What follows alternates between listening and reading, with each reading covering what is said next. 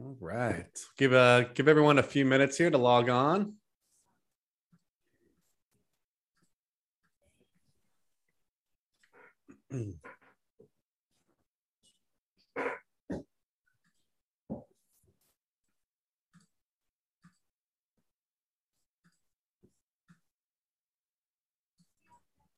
All right, we'll kick it off here. Hello, everyone, and welcome to the MediaJel podcast. I'm your host, Guillermo Bravo. Thank you for joining us today as we discuss how to manage the customer experience before, during, and after visit with Krista Raymer of the Vetrina Group. MediaJel Connect. yeah, of course, of course. Uh, MediaJel connects brands and retailers with cannabis consumers through our ad network of mainstream publishers mobile apps, games, and TV. Uh, we help cannabis companies advertise on Google, support in SEO, and activate data with display advertising to support e commerce sales. I'd like to introduce Krista Raymer, a cannabis retail strategist, with us today. Hi, Krista. Hi. Krista is an, an innovative, passionate business owner who drives top line growth and profitability through unique business modeling within the cannabis retail space. Thank you for joining us today. Thank you for having me. I'm really excited to be uh, here and talk about customer journeys. Likewise. Well, let's let's kick it off there. Can you give us a little background on your career and how you entered the cannabis space? Yeah, so I actually got involved in cannabis kind of by accident. We mm-hmm. had started Vetrina Group as a retail team ready to get started with digitally native companies, open up brick and mortar stores. And while that happened, uh, rec stores in Canada opened up. And we went into the stores, and there was a ton of opportunity in the way that the retail experience was going down for customers. We said, we can help fix this. Um, so we got started with some first round lottery winners, and now we work with cannabis retailers and brands, both in Canada as well as in the US. Awesome. Awesome. And we know customer expectations are at an all time high and they're only yes. growing, right? So, you know, what can business owners do to create an unforgettable cannabis dispensary customer experience? Yeah, you know, I think like we first kind of need to think about and rationalize what does the actual visits of a cannabis store look like? Mm-hmm. Um, for the most part, if we were to talk to retail store owners or even managers, they'll say our customers shop with us once a week in the data, when we start to dig in around the frequency to which people are purchasing in cannabis stores, um, Headset notes that it's actually closer on average to about eight times a year. So the average customer shopping eight times a year, as opposed to that weekly occurrence. Okay. So when we think about like building our business or driving a more profitable environment, we need to drive the business in a couple different ways. We can either one, acquire new customers. Yep. Two, increase the number of visits that our current customers are doing, or three, increase the sales while the customer is in the store already purchasing. And so we want to think about creating unforgettable experiences. It's really about this retention game. So it's about thinking about instead of doing eight transactions in a year, how can we get our most engaged customers to be shopping 9, 10, 11, 12 times a year? And so to create like an unforgettable customer experience in a cannabis store, we need to create feelings of comfort and trust and that they also feel recognized for their participation in the retail environment. So, really, it's about how are we developing relationships with our bud tenders? How is the customer feeling about their transaction after they've completed it? And then how are we making sure that we're retaining the customers that are shopping with us? Yeah, and these are all key, and we're going to dive in deeper to, to each of these line items, uh, you know, shortly here. But it's, you know, all those are are key really for growing your, you know, your revenue and your, you know, just just growing your dispensary as a whole. So, um, we're going to be diving into strategies to actually um, influence each of these channels and you got to remember that humans are social beings right? So even with the success of online ordering and, and leftover fear of the pandemic cannabis lovers will happily you know drive to a retail store if they enjoy the in-store customer experience. So you know what can businesses glean from customers that are willing to walk into a retail store to purchase instead of using delivery? And you know how can they use that information to maintain a loyal customer base well, I think there's like two points that I would not okay. necessarily totally differentiate the in store versus the online customer. In other traditional retail, like it's pretty fluid in terms of going back and forth. Anytime somebody feels like they want more additional information, it's usually when we see them visit a store. So, those customers that are less familiar with products or maybe are going to try a new product or product format are going to be more willing to come to the store. So before they've even entered the store, they've probably done some kind of exploration about who you are or what you're offering. So your online presence is going to be probably one of the first touch points, whether that be through your actual website or complementary websites like um, Weedmaps or something like that. Yep. Then it is going to be about whether when they get to the store, their expectations are met. So this is like a really important feature about shopping in store that most people don't think about is that when the customer is coming to the store, they already have expectations about how this is going to go. So it's up to the store and the bud tenders to start to uncover what those expectations might be and then how we can make that magic happen where the customer feels so great while they're shopping in store. And it's really when they feel like their expectations are met and that they are confident in their decisions. So when we think about like where the customer is coming from in terms of physical location or what they're doing, we're really starting to shift and go away from only thinking about the demographics, meaning like who is our customer, not just age and gender, but more so going like what are the patterns and and um, consistency in terms of uh, like activities that our customer has in common. So, are they coming to us on their way home from work?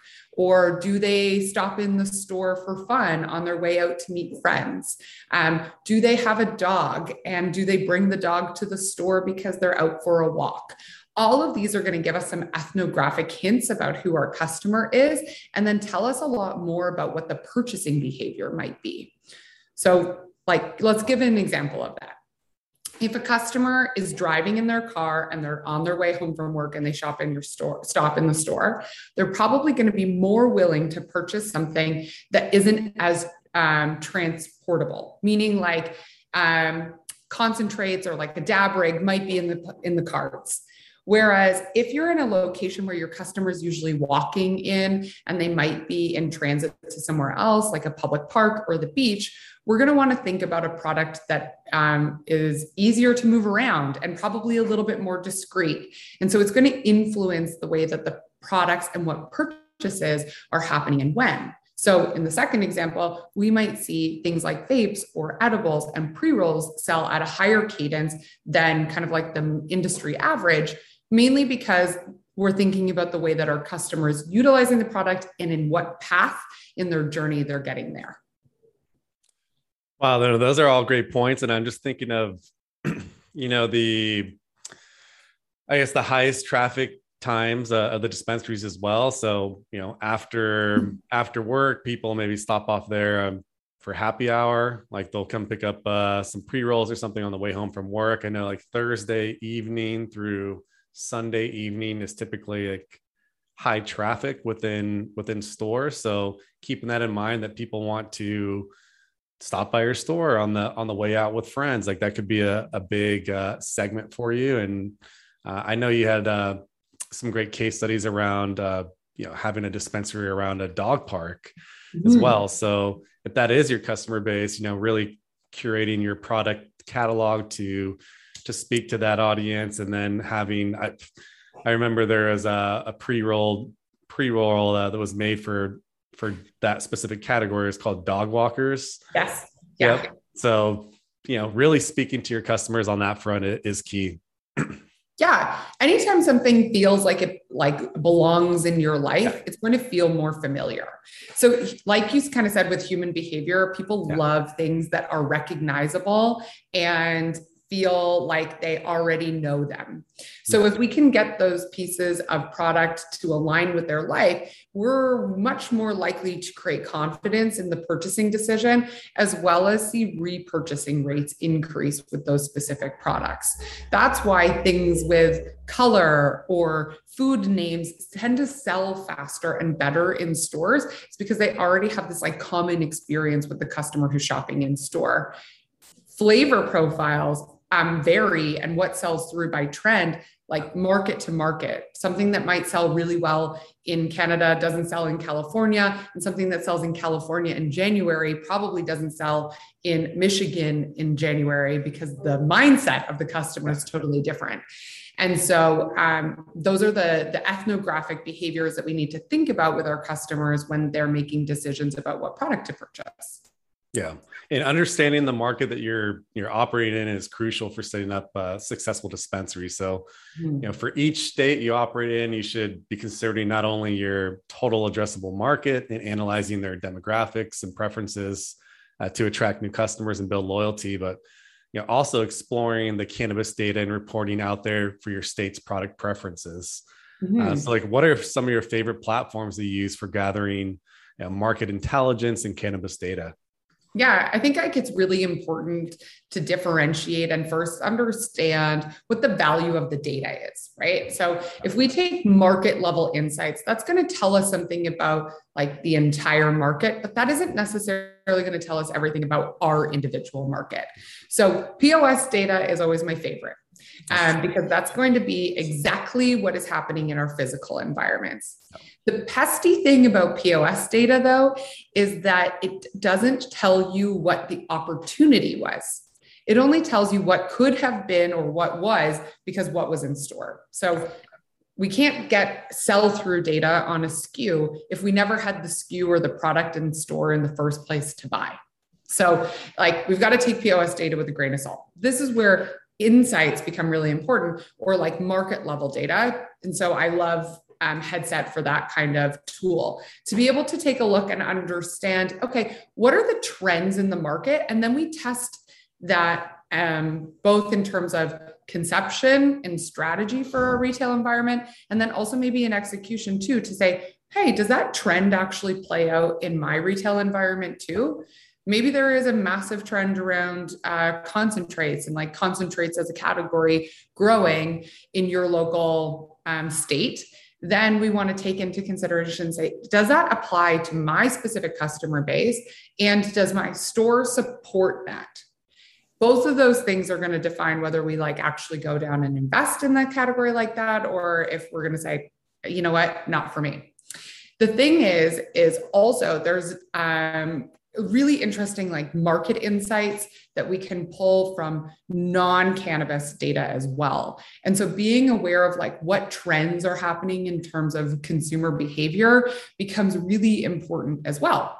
So um, are we shopping online? What are the trends around shopping online? Um, is there anything that we can do from a merchandising perspective to support these? All become really helpful um, when thinking about what the additional tools are that we're going to use to really build out our like intelligence around our cannabis data. No, that's all helpful insights, and you know, uh, these all you know, it's great that you can gather data and everything right? Um, on the point of sale side but what data should you actually be tracking uh, and then how can you activate that data? Yeah. I think like the first thing is we want to understand our quality of sale data. Yep. so we've got a bit of a framework that we understand retail environments by. First section is like quality sale meaning um, average per basket, number of units, what types of products are being purchased most frequently together. This is going to tell you a lot about kind of just like what's our current state. Yep. Then we take a look at inventory. Then we took a look at people, and then we take a look at marketing as efforts. So, to really understand where we're going with a marketing strategy, we need to be aware of what our quality of sale and what our inventory is looking like. There's nothing worse than running some type of promotion and not being prepared from an inventory perspective. So your marketing strategies are going to be defined a little bit by like what is happening in terms of your quality of sale and what do we want to improve? Is it that we are trying to improve our units per transaction or is it that we're trying to add new customers to the environment? That will start to build out the strategy of being like where do we go and what do we do with this because if we are communicating with our customer base that is already in existence, then that's going to be a different message than if we are going down the path of trying to gain new customers that might not already be in our database. So, quality of sale and understanding kind of like what our goals are are going to be the first step to start to build out that marketing strategy. Uh, that's very helpful, and you know, that's another part of this is really um, looking at product offering, right? So like what can retailers do to pinpoint uh, different product gaps and do you have to have any like do you have any tips for selecting a good product assortment for for the retail storefront yeah i think like this is where market level insights become really interesting is we want to look at trends in terms of by category and then dial it back and look at our own trends in our retail environment and say do we think that we could hit that if the market is in outperforming our location by category or are we overperforming for a particular reason so any kind of variances from the market average we want to make a note of and, and understand kind of first why What's really interesting is that the Pareto principle has a tendency to play out in cannabis as well. So, the Pareto principle is that 80% of your revenue comes from 20% of your customers. In cannabis, this plays out pretty true, but more like a 70 30 split. And when we specifically look at inventory, it's like 30% of your SKUs generate 70% of your revenue. So all of a sudden, that's giving us a pretty narrow and tight window to be really dialed in. So from an assortment strategy, we want to think about like how many SKUs are we carrying to begin with? And then which ones are we actually generating the majority of our revenue from? Then we're going to take a look at it and say, what are the middle performing SKUs? Is there anything in there that has an opportunity to perform better? Or is there something in there that maybe like it was a trend and we're starting to lose it? So it was like really trendy product, it kind of hit a blip and now its sell through is dropping off. And then we want to take a look at what our bottom performers are. So anything that has been in store for more than 60 days with no sales, we need to get out like immediately. And why we need to do that is because you have cash flow locked up in that SKU and you've probably already lost your ability to make any kind of gross margin on it because the operational costs we've put into maintaining it. So now it's about being able to turn it around and reinvest in one of those top performing SKUs. So instead of kind of being like uh, reactive and responding to what is happening, we want to be a little more predictive. And to be predictive, we need to be thinking about um, test and iteration, bringing things in in a smaller quantity, and then really tracking it over 30 days in terms of how it's performing. So when a SKU enters the store, where does it show up in terms of your online menu presence? Where does it show up in terms of your in store menu presence from a merchandising perspective? How does our team talk about this product? And then are we running any promotions around this product? Are all going to help us assess whether it's something that works for our store or not. If it doesn't work, mark it down, get it out, reinvest in something else. Mm-hmm. If it does work, what is the amount that we need to reinvest to be able to amplify those results. So, thinking about gaps in the assortment really comes down to identifying what your top performing SKUs are and your middle, comparing and contrasting that kind of to like industry averages around categories and identifying if you have anything that like sits outside of the industry average and testing and seeing how much more you can push that. So if beverages outperforming your location, how many beverages do we need in store to be able to continue to see that category grow? Or like what's the total number of SKUs for our customers to be able to make decisions? What we all forget is that if a product completely sells out, we've missed the opportunity. So in retail, like selling out is some of the worst things that can happen. We want to make sure that we have the inventory in store to sell um, without being over inventory and it becoming a slow moving SKU. Oh, that was a lot. I mean, a lot of great insights. A lot of information. yeah, that's this is this is very helpful. And like, how do you, you know, as a retailer, like depending on which state, I don't know how many SKUs are at the retailer storefront in Canada, but I know like in Washington State and California, they can have you know upwards of 500 SKUs. So, mm-hmm. you know, I guess going through this whole exercise that you that you highlighted is, you know, of those SKUs, what 30% should you really be focusing on? And what can you do as a retailer to, you know, help amplify uh, and reinvest in those in those top brands so that you can push those through as well. Um, and then you know a lot of the a lot of these products that sit on the shelves are just you know they're not selling through. Like how do you deprioritize that get them out of the store? And then you know how do you note that as far as on the purchasing behavior to to not uh, to not to reorder? And then also uh, you said you know you never want to sell sell out of everything anything especially if it is a part of that 30% uh, of your top product. So how do you like on your on your side as a retailer like how do you actually uh, automate that whole process? Like do do the brands get automatic notifications when when you're running low on product? Like how does that work uh, krista? Yeah, it depends on the POS. Okay. Um, there are other tools also that will help you better analyze your inventory, um, like like headset and their retailer platform, which is like a plugin that allows you to better understand your actual POS data, not just the market level insights. Um, what we're really looking at is the velocity. So, what you're talking yeah. about in terms of understanding how quickly a product is selling is a measurement of how quickly a product sells over a period of time. I love to look at velocity in terms of on a day to day perspective. So, do we sell one unit, two units, five units a day? That's yeah. going to help us better understand what our run rate is. Then we need to take into consideration what our repurchasing timeline is. So if our delivery period is like a two week window, then we really need to be initiating reordering on that specific SKU just before two weeks so that we don't sell out. So we need to think about what the buffer is in terms of how many days of inventory do we need on hand as a buffer um, selling through like making sure that we're still doing first in first out so that we don't have aged inventory in store um, but then initiating orders early enough to allow for the timeline for them to come in and that's where managing an inventory when you have 500 skus becomes so hard is because you have so many different vendors that might all be operating on different timelines. And so, because of that, we need to be dialed in and think about how much inventory do we really need to be able to support the sales? And this is where understanding what percentage of SKUs generate what percentage of revenue becomes a really helpful tool. Because most retailers will say, you know what? I need 500 SKUs to generate the revenue that I'm doing. And I would be like, do you? Like, if we look at the sell through by SKU, it very often is surprising data around like what is actually our top performing products.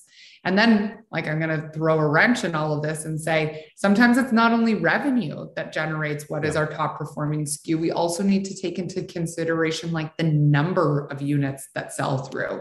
So you might have um, a concentrate product because of the price point of concentrates, it generates a certain amount of revenue that might translate to, let's call it 100 units a week, where and it generates a certain amount of revenue. Whereas maybe a pre roll, um, we've got it per, priced at like three or four dollars, and it's generating significantly less or like slightly less revenue, but from a units per over the week, it's much higher. So we've actually impacted way more customers with the pre-roll than we have with the concentrates. And this is why it becomes really important to like analyze the inventory to understand where the revenue is coming and how impactful different SKUs are. 100% and really that impactful um, part of that is, is, the most important right is like how how impactful is that SKU or product category or brand on the on the business as a whole. I know that in the past, like some of our retail partners, we have maybe like a a, a more uh, affordable product uh, that is really a loss leader, but we know that you know we're not going to make money on that SKU, but we know that they're you know the the upsell or the add-ons is what we're really doing to to expand the the total uh, I guess the the average order value for that for that order. So there's totally. different strategies that you can implement in the play, mm-hmm. you know, just based on uh, the compliance within your region and then how competitive people are in your in your city. Yeah, absolutely. you know, it's known that a you know customer needs to see you a minimum of seven times before they make a purchase. Uh, you know, how can you get in front of the customers before they visit your store to get those seven touches in? Well, I would turn that also back to you guys because I feel like you okay. are really great at this kind of thing. But it's like it's it's really for us it's starting to think about where our customer is looking. So mm-hmm. when they are making a decision about um, like that they want to purchase cannabis where do they go first? And so then we think about the decision tree is are they looking for a specific product which might lead them to certain search results or are they looking for like a location which might lead them down other results that is a kind of like maybe the first step. I would love to know what you also think of that when we were thinking about online first. Yeah, so I mean, the no-brainers is going to be your website. So your website's going to be the uh, really the foundation of your overall online presence. So making sure that you have that set up, uh, and then you have analytics installed on that, and they're really focusing on either if you're if you're retail store driving e-commerce sales to the menu, or uh, if you're brand, you know, sending people through uh, you know to where your product is available. Uh, social media is a no-brainer. You know that's uh, there's a lot of cannabis consumers on instagram on facebook. Uh, i would say linkedin is more for the b2b b2b audiences. So um, really focusing on instagram i would say is is the best for a brand. Uh, you, let's look at the marketplaces so what you know depending on your region you can focus on like Weedmaps or leafly uh, yelp is another one to to really capture people through uh, the marketplaces. Uh, we always focus on search engines. Uh, you know, seventy percent of uh, cannabis or website visitors to like a cannabis website are coming from Google. So SEO is going to be huge on that. That's going to be you know really building your your presence around uh, people looking for a location as you said krista so if someone's looking for a cannabis store in their area you want to rank for those terms if they're looking for a specific product uh, depending on your e-commerce menu, you can create, uh, you can have those product pages indexed um, by search engines, or uh, if you don't, you can just create landing pages for those different brands and products that you know sell well.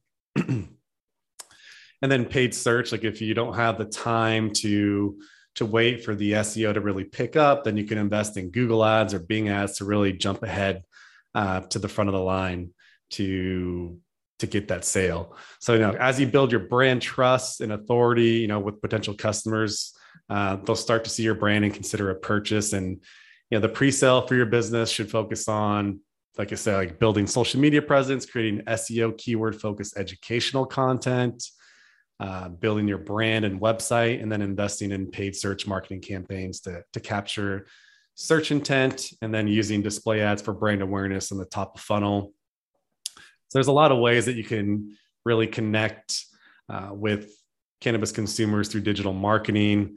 Uh, so you want to create, you know, multiple touch points using the, using those different four strategies, and then continuing to build your marketing plan and scale your budget as revenue grows. Um, so if you haven't if you haven't opened your doors yet, then you should focus on um, really set up. So you know, on the marketing side, get your website set up, get your menu set up, uh, start to build those evergreen SEO focused uh, educational content. You know, get your CRM set up, whether it's like an Alpine IQ or SpringBig or some of the other platforms, so that people can sign up for your your email newsletter or loyalty program or text message list. So you really want to start collecting that first party data. And on the social media side, you can do that before you enter a store. You, really just want to build up your following uh, but really be cautious with social media because you don't want to you don't want to promote the sale or use of the product because that's going to get you flagged and, and your account potentially shut down so you really want to kind of proceed with caution uh, when using social media so there's a lot of different ways that you can really capture uh, cannabis consumers when you're in that customer acquisition phase and a couple you know numbers i want to highlight is uh, I think it's about uh, 75% plus of all website visitors are going to be on their mobile device. So making sure that your website and all your assets are are really built for mobile first, uh, because that's what people expect in their customer experience. Like they have, everyone has their phone in their pocket. It's an extent, it's an extension of yourself.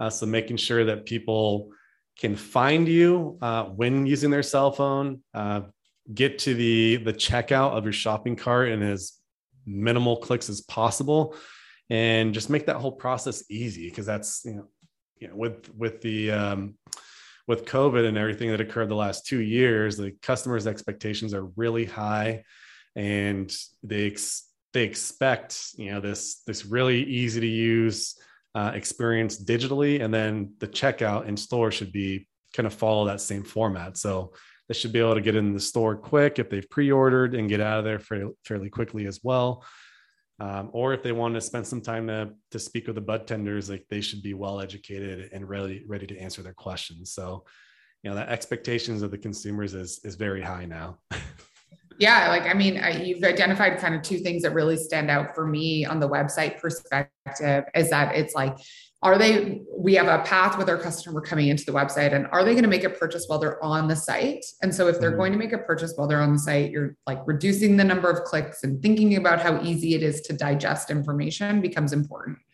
so people don't like too many options, specifically yep. when online shopping. Um, they think they want all the options, but when we're presented with too many, we can't make a decision, and then we're not confident about the decision that we've made. So sometimes it's about also thinking about how we pare back our online menu to be able to drive additional sales through our website.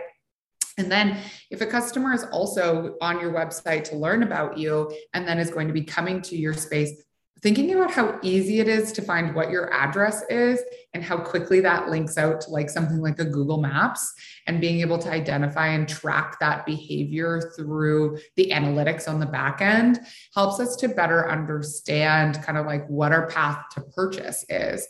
And so with the seven touch points, it's like, are we building an online presence and being able to connect with them? But then also like the most basic touch point usually is your signage and your physical location most customers are purchasing um, in the US are purchasing at a store within three miles of their home or their workplace. And so because of that, like your physical presence and, and your touch point about somebody driving by or walking by every day becomes really helpful. Um, we all have been there where we like drive by a million McDonald's over the span of two days. And then all of a sudden you're thinking about your order for McDonald's. And if you want McDonald's, it is because it has consistently shown up and popped up in your life. And so we want to be able to think about how we can create that. McDonald's does it by making sure that they have strong signage that's like evident from um, the highway, even when it's like a mile away. And so um, we want to think about what kind of behavior we can create by just having physical presence with a touch point as well. Yeah, and that three miles from the storefront really, I mean, that stands out to me. Like it's really hyper local. Mm-hmm. And if that's going to be your audience, and what was the number, the percentage of stores that you said that uh, are focused on that three mile storefront? Oh, I did. I, oh. not sure oh. how many are oh, actually okay. focused on the on this three mile perspective, but like that's usually where the majority of the revenue is going to come from. And so probably to go back to that Pareto principle 70 30 split for cannabis. But um, when we are thinking about being that close, it's like, how do we service and really understand the needs of those customers? And what are those touch points going to be? Yeah, and when I'm thinking about the the the three miles, like anyone who walks in that three mile radius of your store is going to be a highly qualified, I would say, cannabis consumer, right? You really want to get in front of them. Um, so just some some digital marketing tactics that may uh, may work for you that we know of, you know, work for these hyper local campaigns is going to be uh, your display advertising campaign, so or programmatic advertising. So you can draw a three mile radius around your store If anyone that we know is a cannabis consumer that has walked into another cannabis dispensary in the past or made a purchase through another store over the last six months. If they walk within this three mile radius of your store, you you want to make sure that they see your brand. Uh, so mm-hmm. that's one way that you can do that, and then another is going to be through paid search. So if if they're on Google, you know, on Google Maps, and they're searching searching for a cannabis store on the way home from work, boom, you want to make sure that you're top of mind there and that you um, at least get in front of them when people are within a three mile radius of your store and they you know have the intent to purchase. Uh, so there's some really like hyper local campaigns that you can do there. And then the, on the SEO front, uh, you can create landing pages for each neighborhood or zip code.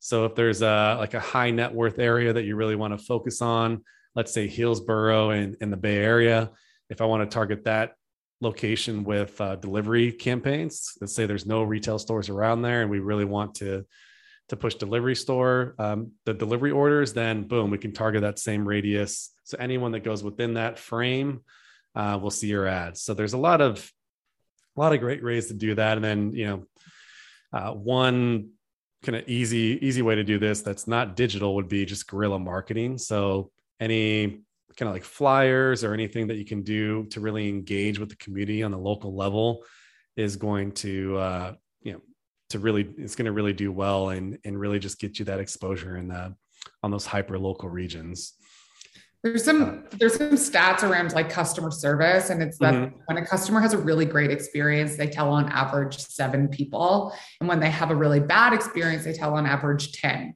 so wow.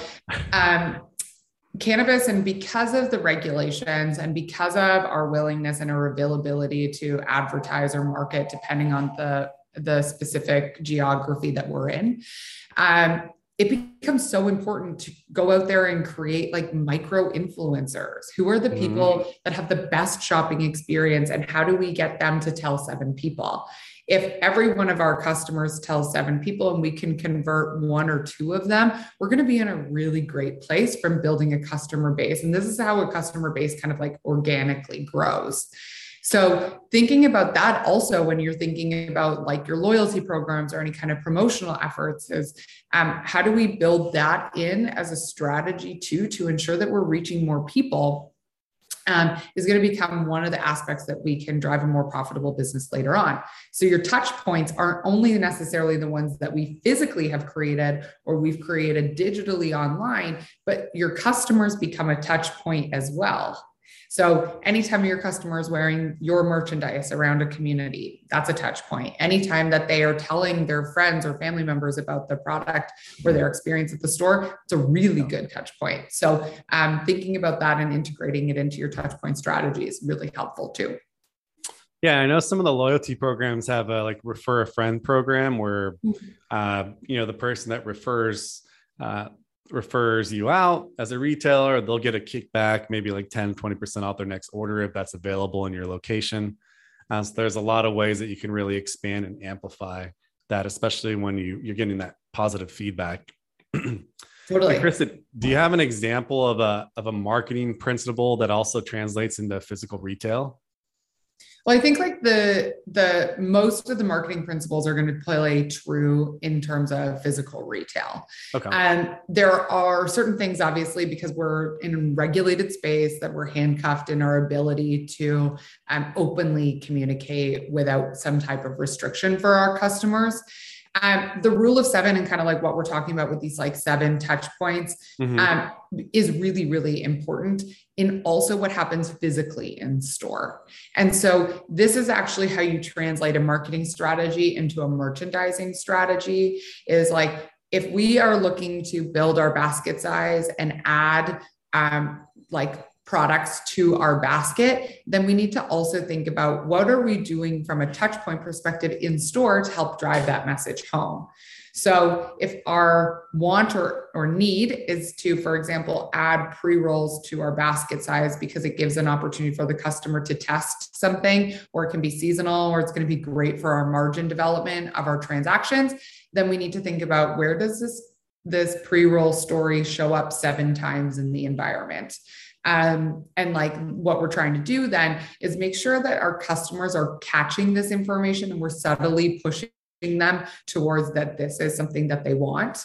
Um, humans, like we talked about, are like habitual and they like things that feel familiar and they like to make sure that they like your customers want to feel like it was their idea so whatever we can do to support them and making them feel like it was their idea you're like you're going to have a win every time so that's kind of like why i'm I love the the strategy around using seven it, because it gives us some rigor around how we're defining our story, what we're trying to um, communicate directly to our customers. Sorry, phone. What we're trying to do to communicate directly with our customers, and then also um, push them in a direction that is going to support our margin development. That's I mean, that's key. So really make sure that they it feels like on the on the consumer side make sure that they they feel like they made the decision and that they're they're winning from this whole experience. And i know i think that's key uh, and making sure that you're top of mind. So remember that marketing rule of seven by dr jeffrey um, Jeff, jeffrey lant.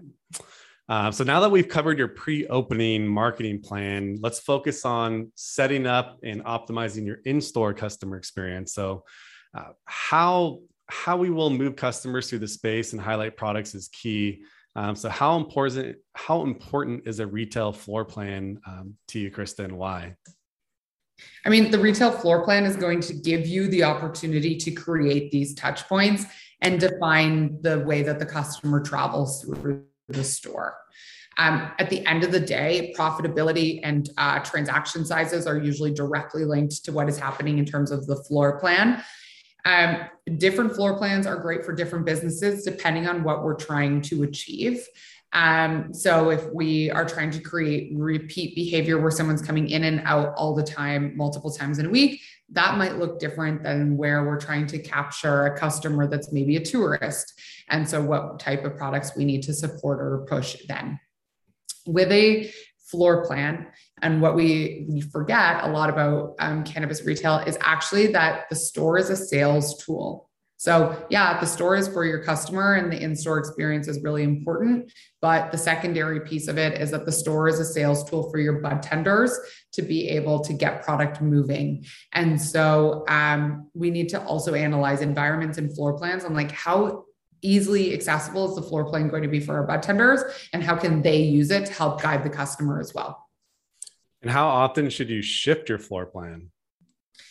I mean, total changes in floor plan um, it depends if there's been kind of like big market shifts. So, for example, like when beverages came to the market or started to grow in terms of popularity in Canada, we did see some shifts that happened in in floor plans because of that to be able to accommodate for the change in the product format and how much space beverages took up.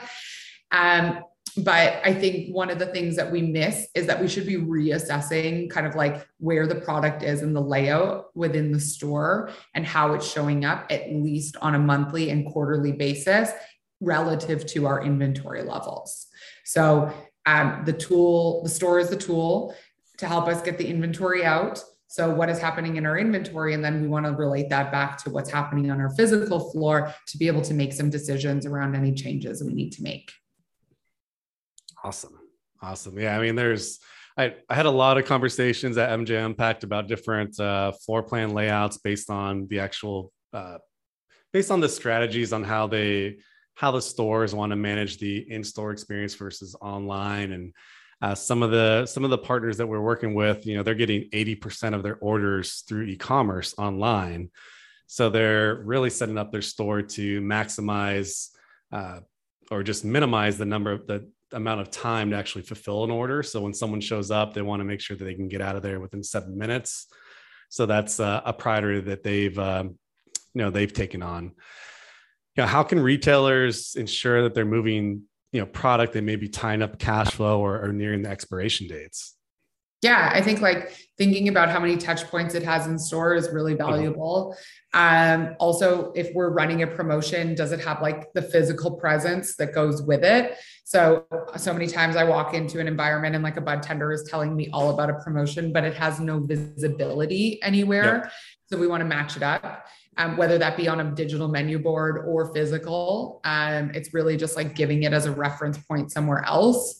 People are learn information differently and yeah. consume information differently. And so some are audible some are visual. And so if we can match and ensure that we've got touch points for both of those it's going to help our customer better understand kind of like what is happening.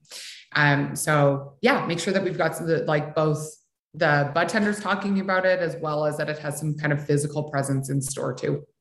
Yeah 100% and let's you know let's definitely discuss the in-store experience as well. You know, like your store is open, you have customers walking through the door. There's so much uh, more to retail store than just putting products on the shelves.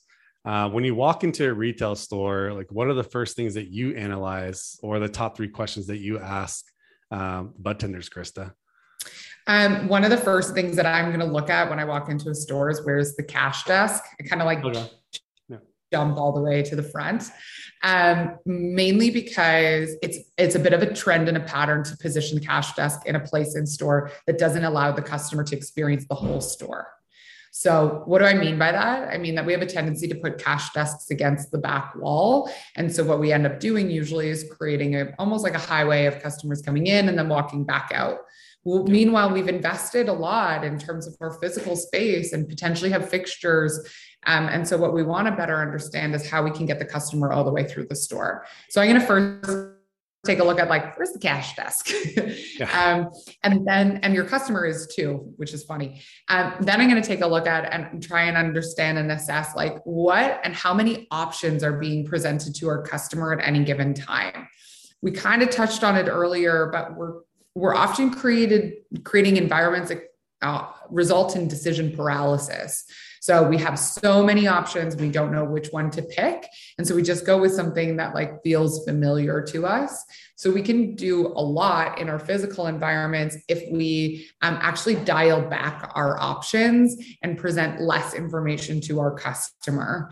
Um, by doing that we create more confidence in the decision making. And we can still enable like assortment variety by seasonally changing product or making sure that we're kind of like always uh, changing what is available, um, but presenting it in smaller, more digestible pieces which is going to be specific to your customer and your environment. So, like, we probably don't want to present flower as a category only in section, like a section of five, but we might want to break out our flower as a category into subcategories and present it to our customer in groupings of like three to five so that they can make a decision within that. So, really, we're like helping them guide them through the decision tree to um, a purchasing decision.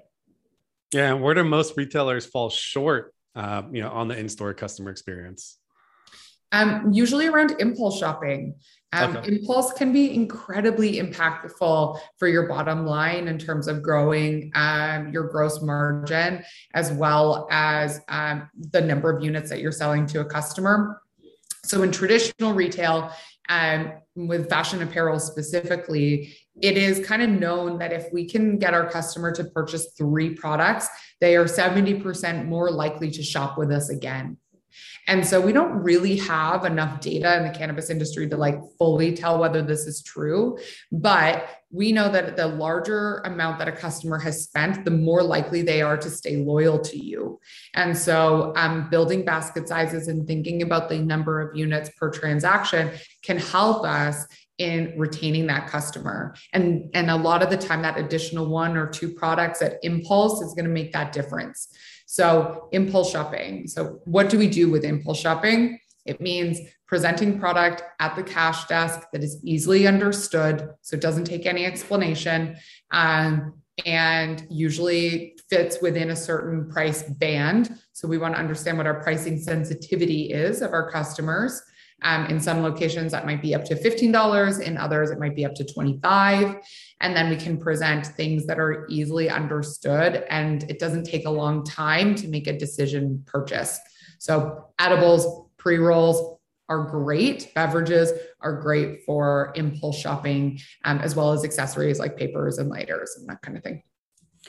Yeah, and we saw. I mean, a lot of uh, the top retail stores do this, like CVS, Walgreens. Like they they all have a, a huge uh, you know, assortment of products that are available at the checkout, really for that impulse shopper. So, yeah, know, as, as you said, you know, if we can get people to buy three products, uh, then they're going to be more likely to shop with us. So really prioritize that, and it's something that you know I really in a lot of stores I, I see them dropping the ball on that uh, on the impulse shopping yeah, even like um, retailers that are kind of like non CPG do a really great job of this. Mm-hmm. So um, Lululemon is a great example. Yep. Um, in terms of like that in-store customer experience usually when you're shopping or checking out with apple they'll position you so that you can see the accessories in the background of the view which is like a very subtle customer behavior um, where they'll get you into a spot and position that you're facing them and behind them is the accessory. Wall there's a reason for that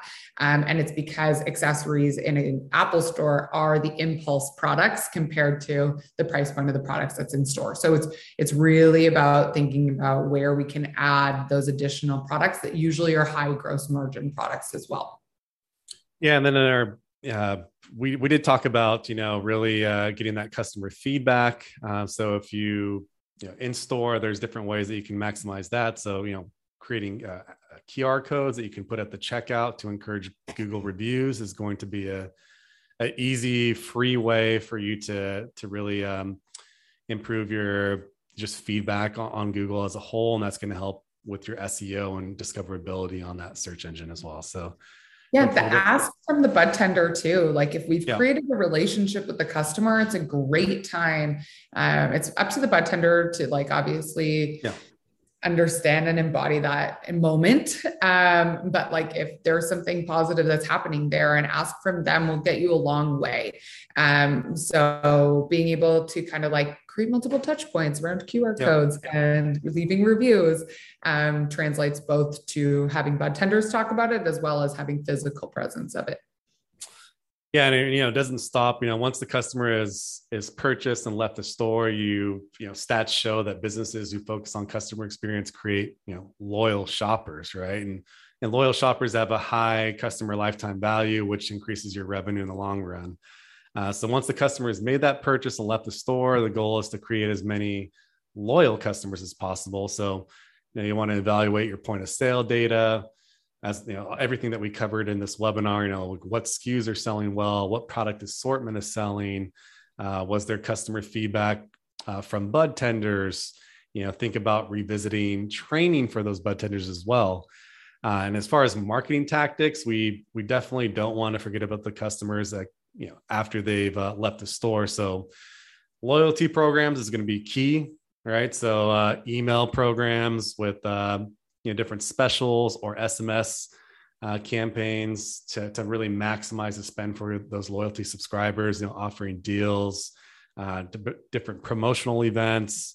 And uh, there is an automation with some of these crms where someone can visit the store and then 10 minutes after their visit they'll get a text message on you know how how was your experience in the store? Can you give us your feedback on google? Boom there's an easy way to get google reviews for uh, for your business mm-hmm. uh, and then on the paid search and display advertising side you can do retargeting uh, you know for people who who know your store and and you know you want to make sure that uh, even after the customers come in your store that you want to continue to push that rule seven um, so that people you know people you know that you're top of mind and that you really are um, there when people uh, think about purchasing a new product uh, krista like on the data side like what what data should retailers be collecting and analyzing to calculate uh, the customer lifetime value i mean first step is to okay definitely understand what the lifetime value is. So, meaning like,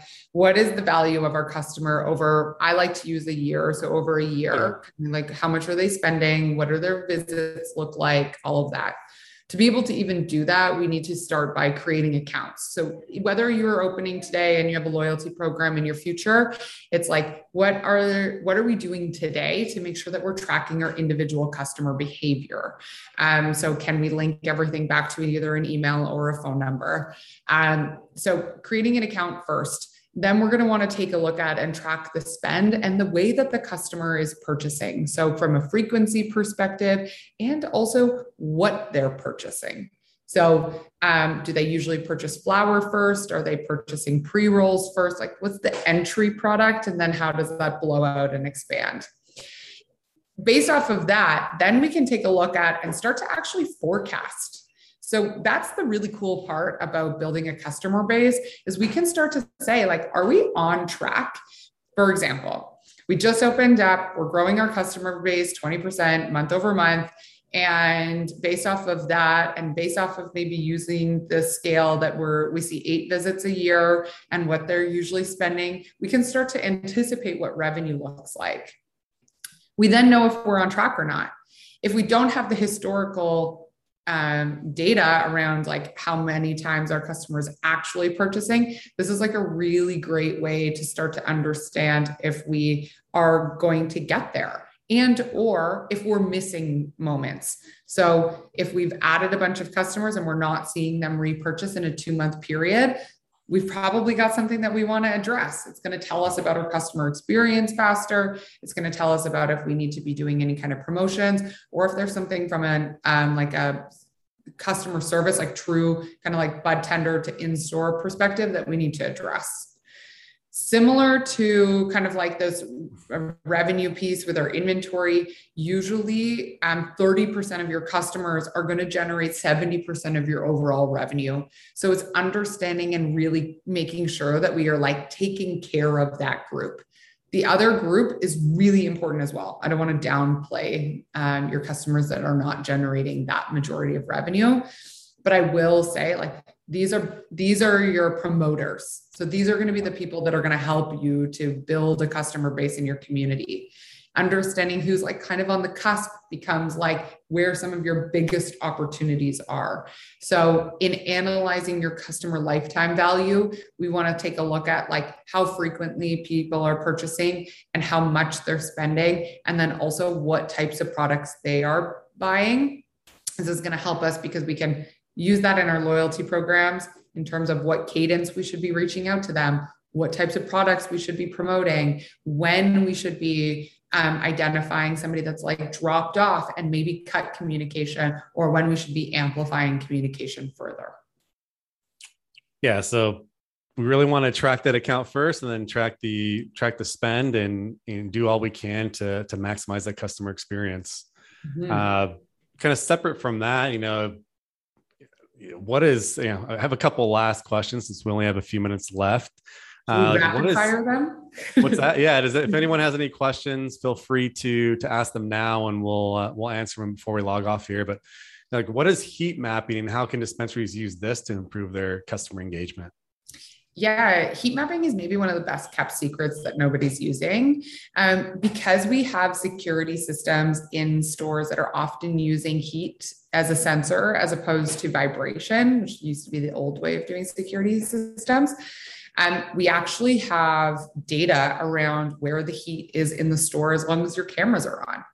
Um, so we can actually heat map out and take a look at a floor plan and then utilize your security footage to understand where customers are going. This is going to tell us a lot about where our touch points need to be, um, as well as where there are probably really valuable places in the store. Or if we are missing big opportunities and want to push customers in a certain direction, what we need to do to get them there. Awesome. And then before we sign off, I, w- I want to hear your story about how a dispensary used its proximity to a dog park to shift its retail strategy. Yeah, I mean, it's so funny. It's like understanding and being super niche about who your customer is is often like a long, long-term winning strategy. Mm-hmm. And so there's this group that um, their entire strategy is to be close to dog parks. And it's because they really understand the customer purchasing behavior. So they opened their first location. It was right near a dog park. And what they noticed was that it in, influenced what types of products were selling and when their customer was shopping and, and what their mood set was even when they were coming into the store. And they were like, I think we can replicate this.